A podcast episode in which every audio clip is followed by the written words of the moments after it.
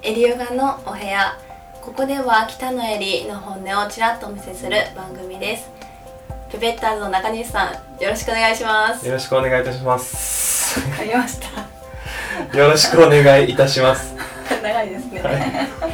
えー、そうあの前回前々回とホットヨガの話本音と建前本音の話がすごく僕個人的には衝撃だったんですけど、そのホットヨガと普通のヨガホットじゃないヨガ常温のヨガですかね。それをこうレッスンをもクラスを持たれてるじゃないですか土曜日。に常温ヨガでエリさんが気をつけているところというかホットヨガとの違いっていうものをどんなものなのかなって聞きたくなっはいたんですね。ホットヨガとの違いたくさんあります、はいえー外の暑さっていう人工的なもの何かの力に頼らず自分の力だけで熱を生み出すトレーニングはい。でしょうかうーん。あの常温ヨガなので、まあ、夏と冬でも全然その暑さ高さ違うんですけれど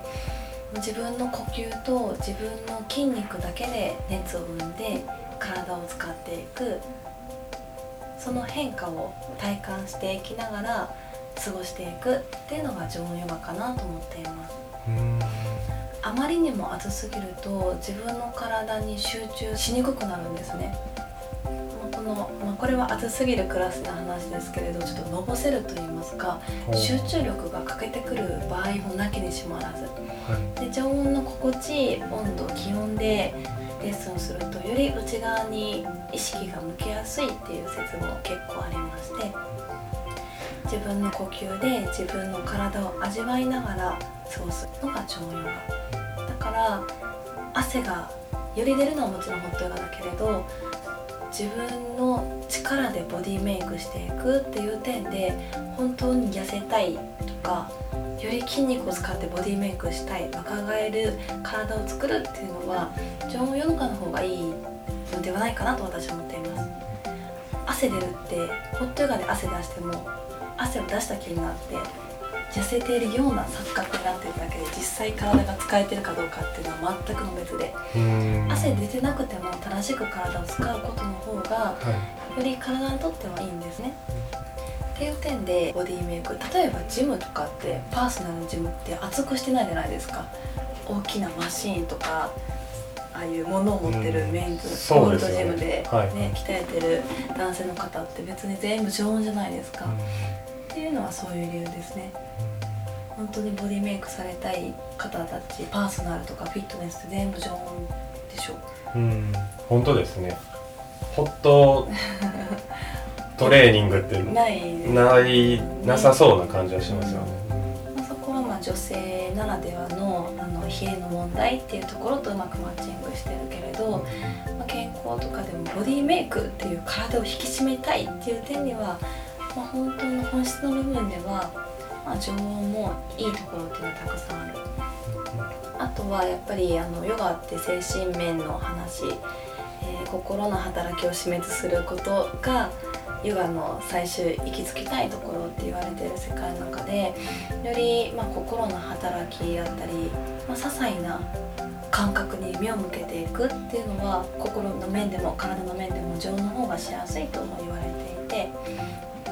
マットから離れたところでのヨガにつながるためのヨガのトレーニングを常温クラスでできたらなっていうのもね勝手なインストラクター目線の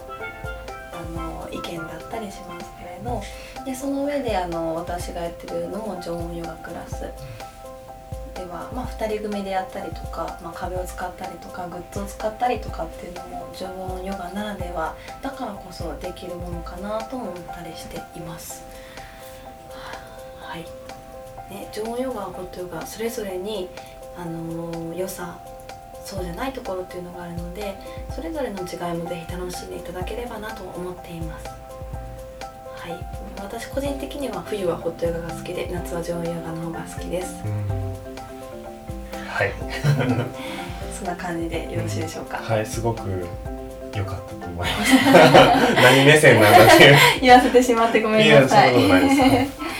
い。ではまたそれぞれのぜひまたあのそれぞれ体験していただければ嬉しいかな。